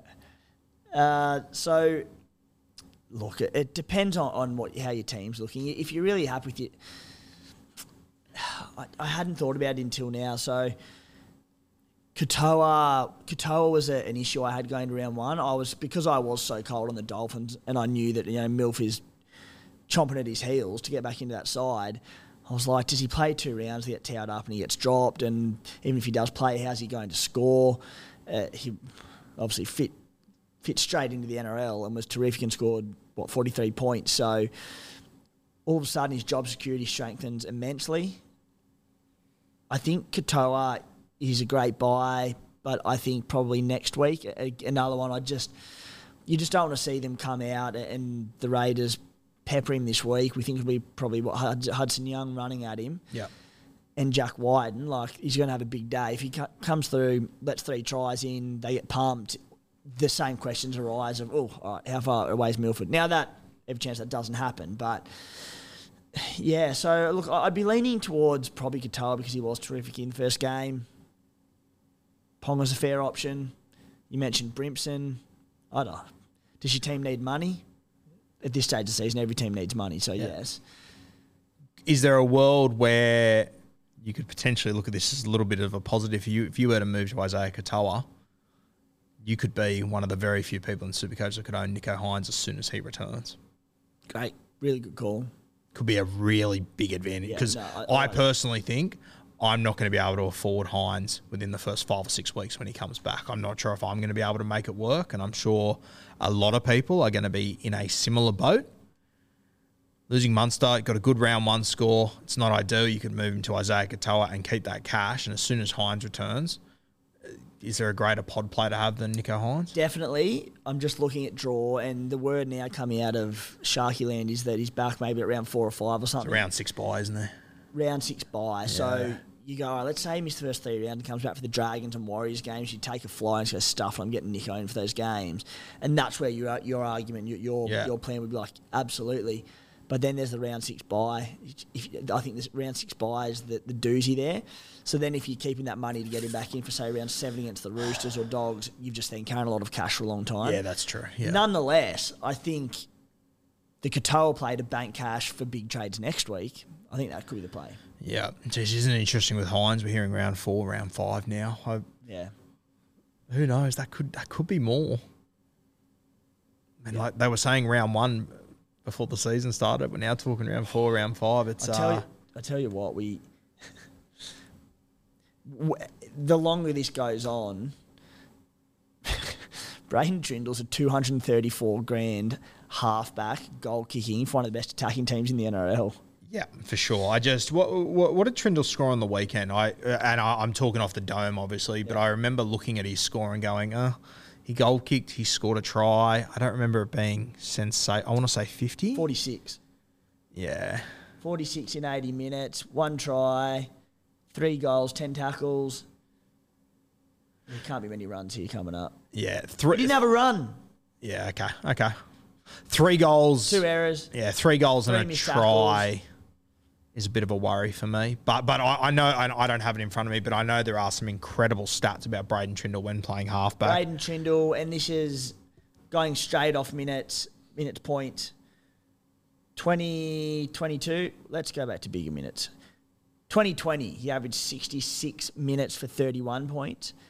2021, he averaged 45 points in 50 minutes. You gotta- Yeah. you got to remember it's now he's playing in a much better Sharkies team. I, I, I haven't looked into it. I don't know if he was goal kicking at the time for them. Um, but look, the reality is that Nicho, we think, will be back around four or five ish, so it'll probably be a bit too soon. But gee whiz, there's a case there. Yeah, for sure. And when, when you actually go and have a look at, you know, games where he has played, you know, as you just said, you, you, you were just reading out the numbers where he's played, um, you know, throughout the entire season. But for example, I just went back to 2021. The stretch, there was about a 10 week stretch where he played halfback or 5'8. 53, 84, 47, 75, 112, 23, 50, great. 130, 80, 53. Off the dome, I would say you're looking at about a 65 point average during that period. So, and as you said, much better Sharky side now. So, I'd, I'd play him in my 17 pretty happily as well. Look, yeah. look, t- tough Eels game this week. The problem is Cleary, Boyd, Cheese, Grant. I'm happy enough with those four, so I don't know where I'd, I'd bring him in.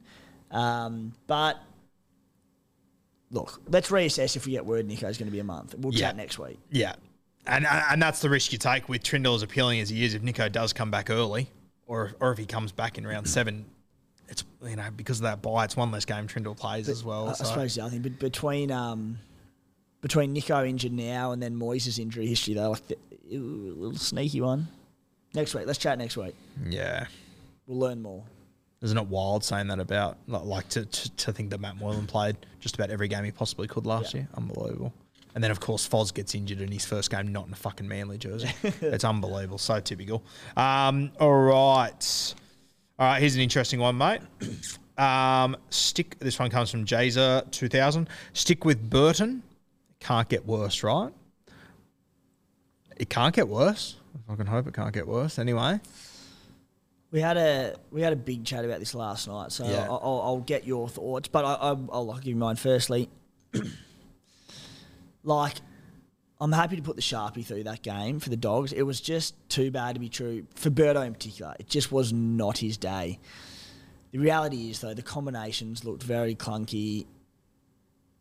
My issue is they now go down and play Melbourne in Melbourne. The draw doesn't get any easier. I, I mean, it does in a few weeks' time, but yeah, I, I, I, I, I, reluctantly think he's a sell. He had ten scores under forty last season.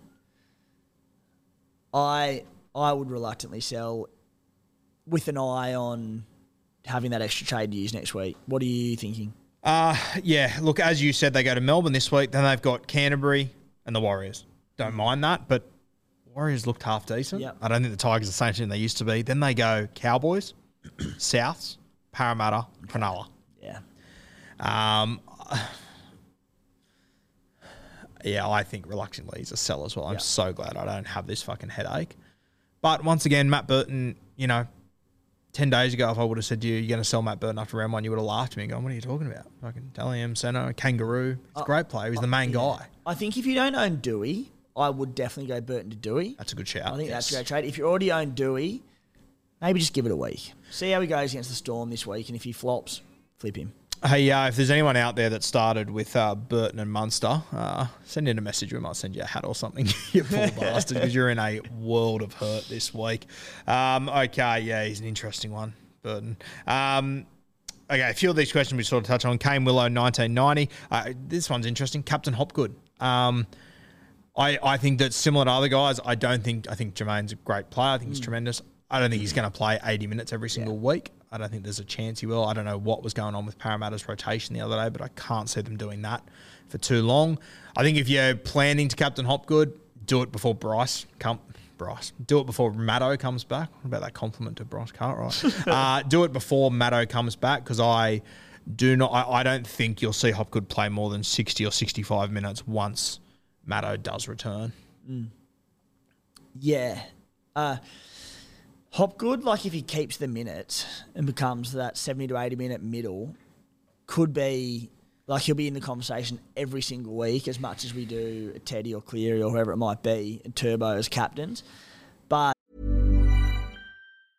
Mom deserves the best, and there's no better place to shop for Mother's Day than Whole Foods Market. They're your destination for unbeatable savings, from premium gifts to show-stopping flowers and irresistible desserts. Start by saving 33% with Prime on all body care and candles. Then get a 15-stem bunch of tulips for just $9.99 each with Prime. Round out Mom's menu with festive rosé, irresistible berry chantilly cake, and more special treats. Come celebrate Mother's Day at Whole Foods Market.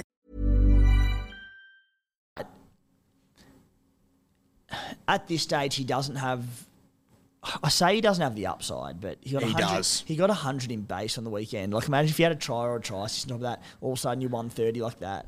Let me do you a little favour. Yeah. He's sitting at about 850 every week for an anytime try scorer. I guarantee you Josh Hodgson puts him over in the next three weeks. I guarantee you. Him and Sonny Luke, he scored a heap of try. He runs a hard, tough line. He's one. You know, guys you see who run that line and you're like, oh, is he going to catch it or not? Hopgood gets it right every single time. So he has got upside in him. I and you know what? I, I read this and went, nah, I want to go for upside early parts of the season when teams are still working out combos and every team comes into every game going defense, defense, Mm. defense. I don't know if I don't mind it over, you know, I- a I think, Cleary, yeah. a Teddy. I'm not going to do it, but I, I can't knock it. I can see why. Yeah. hundred percent. Yeah, yeah. As you said, I, I think in a- in a month, a month's time, um, there will be even like five six weeks time where we do start to get more blowouts, score lines, sides get decimated by injuries, and we have the friendlier matchups. That's when you. Again, not saying Hopgood can't, but that's where you chase those 150 pluses of Turbo and Teddy and Cleary in soft games. But earlier on in the season, yeah, why not? Yeah, ba- and- bank bank your 70 to 80, hopefully with possibly 100 plus again. Yeah, and with Hopgood as well on the weekend, you know, he had five offloads. None of them led to line breaks or anything. Yeah, They'll come. They will come. Yeah, for sure. Um, uh, this one comes from Luke. Worth looking at Josh King. We already spoke about this. It's a, it- it's worth watching him, but it's a no from us, right? hard no for this week. Yep. Hard no for this week. Could be a hard yes next week if he does it again and plays 80. Uh, is it worth trading Pele to Moale? You already spoke, sort of spoke about this. I I can understand if you make this trade, Mm. but I think if this is your biggest problem, wait a week. Yeah. I think it could be a very popular trade next week. Yep. Just want to see those Bunnies middles minutes because if he comes out and plays 25 30 Moale, you're going, oh, not going to really achieve much here, are we? So uh, I can understand doing it to get ahead of the pack to free up a trade next week, but ideally, I think you'd want to wait a week. And look, I- I'm looking through the remaining questions that we have, and I mean, we, we've already sort of touched on these organically throughout the show. I think there is one that's worth talking about. Uh, blokes, legends. That's from Fa- Fabian. I think that was directed at me. But um, talk to me about Sonny Luke. Too big of a risk with how Cleary is playing him. Um, I think that if you have Sonny Luke, you're more than happy. If you don't have him, I don't think you can chase him just yet. Yeah. What are your thoughts? I don't own and I'm like, dude just scored 60 in 25 minutes at 230k. the other thing about Sonny Luke, which is a huge advantage to have, he's scored 60 in round one. Whatever he scores in round two, he has a buy round three. So it isn't a right now problem. You get, you don't have to worry about it until the end of round three, until his Yeah, price that is right. music to my ears and something that hadn't hadn't come through. Yeah. yeah. Because I was I was thinking next week. I was like, if Sonny comes out and plays 50 this week, which I think there is every chance, I think we both do. I'm going as as good as Harry's going. Even if Cheese scores well, I might be forced to make a downgrade there. But yeah, that extra week with the buy, that's very reassuring. So just keep that in the back of your mind. No matter what Sonny Luke, I think he will be very impressive this weekend. Whatever he does, you've got that buy. You don't have to do it immediately. You've got an extra week. And if it mean, mate, if it means that you use a boost in round two and in round three, I'm completely fine with mm. that. Yeah. I just think you're better off doing that than wasting them right now. Um, there's a couple here, obviously getting stuck into you. Thanks, Teddy, for the thanks, Teddy, for the Tim captain option. Jesus, thanks, Tim, for the Teddy captain. You actually might have been a better skipper just quietly. I'll tell you what, if I had you as my skipper on Friday night in Armidale, hop good luck.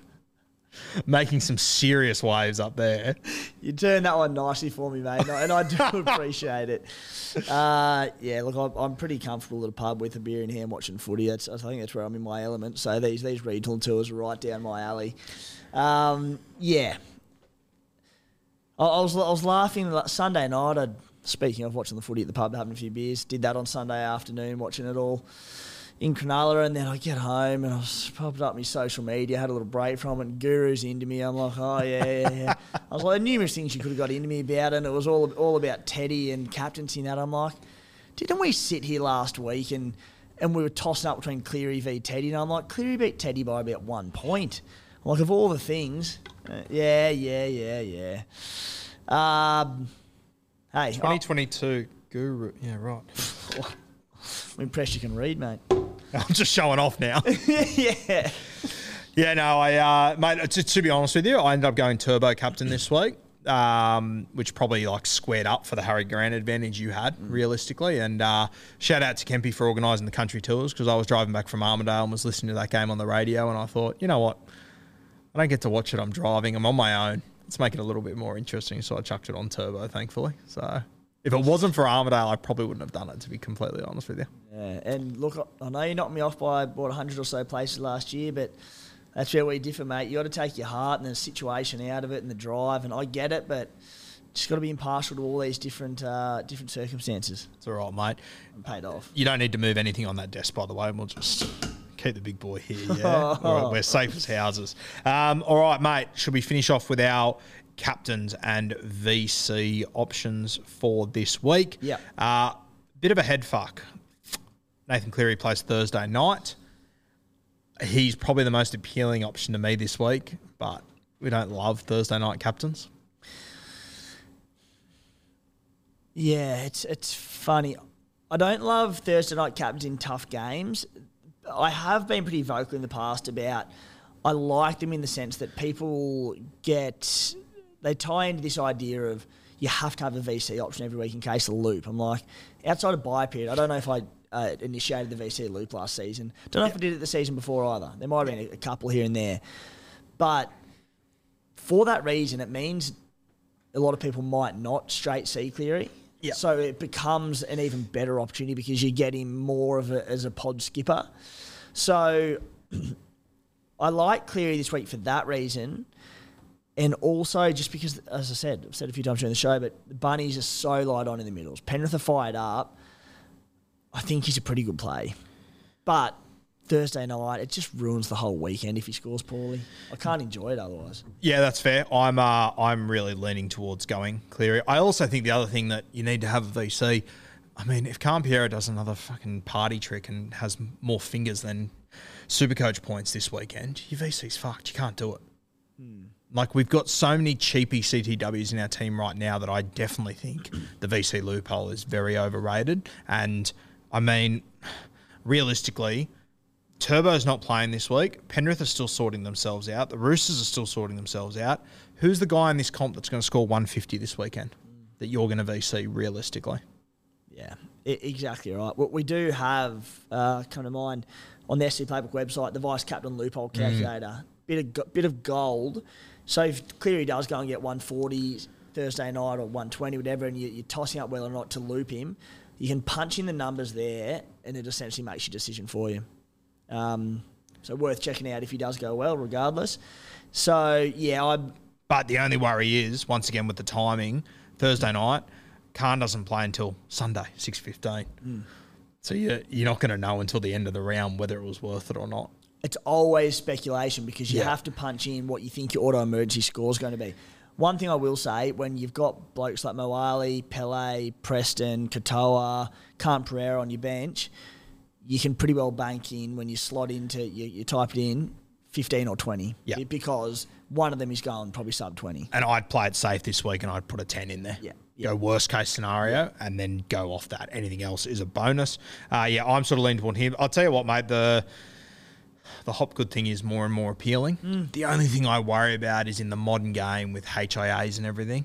For a guy that does as much work as what he does, it always worries me having the captain on those. And I know it can happen to every, anyone, but it is much more likely for a guy who's going to put his head where I wouldn't put my fucking foot. Can a bloke with a head like that get concussed, though? I feel like it's Oh, virtually impossible. Nowadays they can. Yeah. I've no doubt about that. Uh, mate, the other one that I am kind of considering, uh, I I'm not convinced on this, but the one that I find appealing in my team, looking at the West Tigers right edge mm, last week was pretty shit defensively.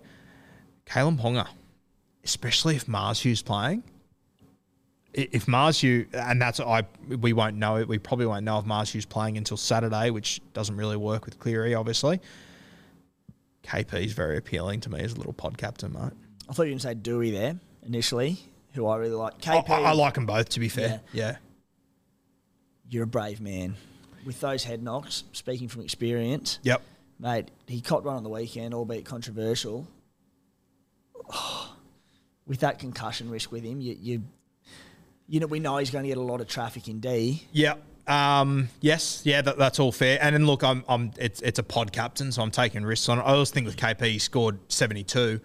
I think Chancellor Clockstad, if it wasn't for fucking Lachlan Ilias and his try assist this week, Chance's tackle would have been tackle of the week to hold KP up over the line. If he scores that, all of a sudden we're looking at KP going 110. It's so Wow. hard not to look at KP and look at the 180 that he could score on any given day. Yeah. Uh, yeah. Look, I I just couldn't take the risk. Yeah. You know what? Not only HIA, he's just getting a lot of these seemingly soft tissue injuries that keep cropping up. He had the calf issue earlier in the preseason. Uh, look, I wouldn't, but the appeal is obvious. Yeah, and as you said, uh, Adam Doueihi's also a sensational option there. Goal kicking, Yeah. he is this side. Newcastle, I think without Adam Elliott, that's going to really hurt them as well. Um, and yeah, I just think Newcastle in general, their middles. I also think David Klemmer, he could run through a fucking barn on Sunday taking on this Newcastle side, I reckon. And I assume they don't get cute with Appy again, so I think they start better, West Tigers. So both very appealing there, those two. Uh, and then to the other one, back to the well, but James Tedesco. The Warriors were good, but they played a very underwhelming night in New Zealand. They travel over to Sydney this week. The Roosters, who, if that wasn't a wake up call on the weekend, nothing will. If they were even close to full strength middles, I would just lock Teddy in. But Lodge gone, Radley may be gone, Warrior Hargreaves isn't back. They're pretty light on. So against a Warriors pack that was impressive, yeah, last weekend, it's just not going to be a pushover. I don't like it at all. Last season, round one, 32 points. Teddy backed it up with 84 in round two. That was against Manly. So I'm leaning towards Teddy. Yeah. Teddy or Cleary. The other three that I think are just worth touching on that are like obviously they're similar to your J'maine Hopgoods. They're your um, safer guys in the Broncos Cowboys game between Haas, Carrigan, and Cotter.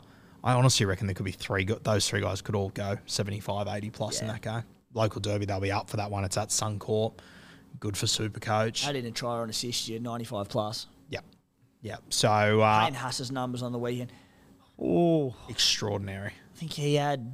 I'll just keep going back to the number nine, but I think he had nine tackle busts as well. Wow. Yeah, incredible stuff. So plenty of captained options this week. I I think I will probably end up going Cleary, to be honest with you. I think I'll get to uh, Wagga Wagga early Thursday, Yeah. set myself up and uh, strap in for the show. I'll be watching with Matty the Water Boy, who is a diehard bunny, as we know.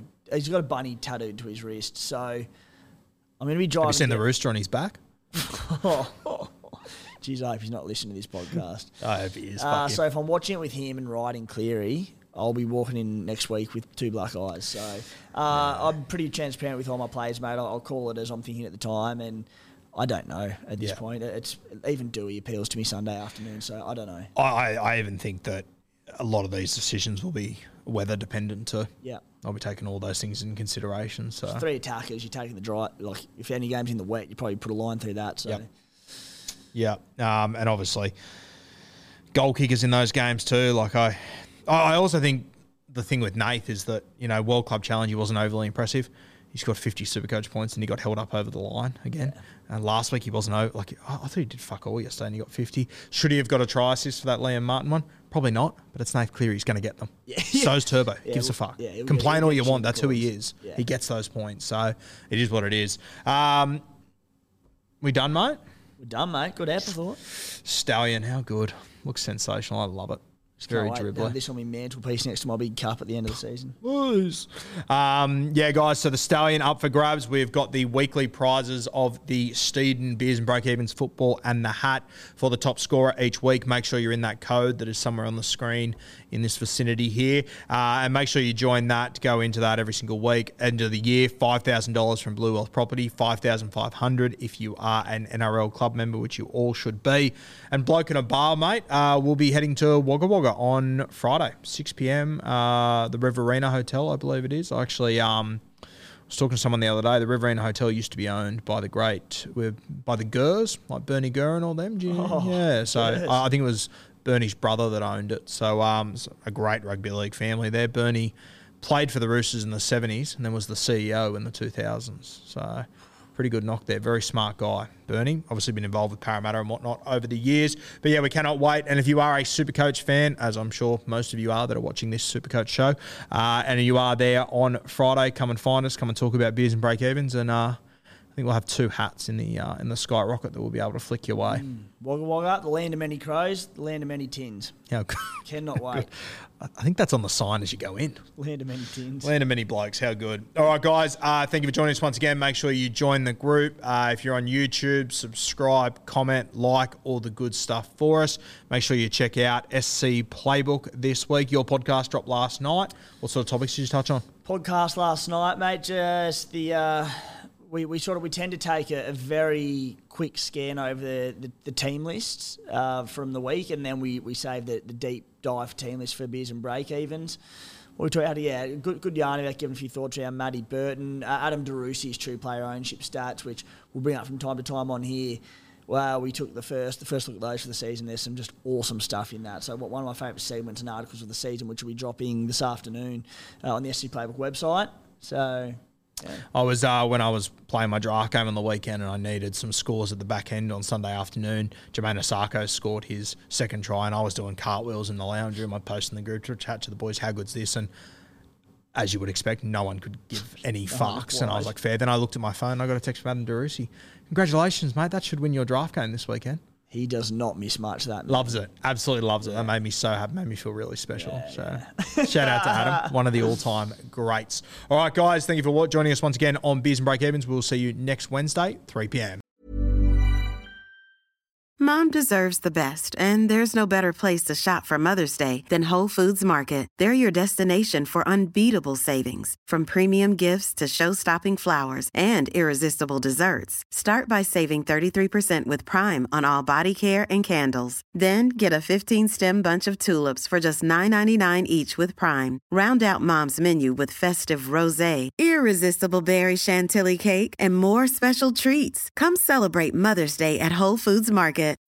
When you need mealtime inspiration, it's worth shopping Kroger, where you'll find over 30,000 mouth-watering choices that excite your inner foodie. And no matter what tasty choice you make, you'll enjoy our everyday low prices, plus extra ways to save, like digital coupons worth over $600 each week. You can also save up to $1 off per gallon at the pump with fuel points. More savings and more inspiring flavors make shopping Kroger worth it every time. Kroger, fresh for everyone. Fuel restrictions apply.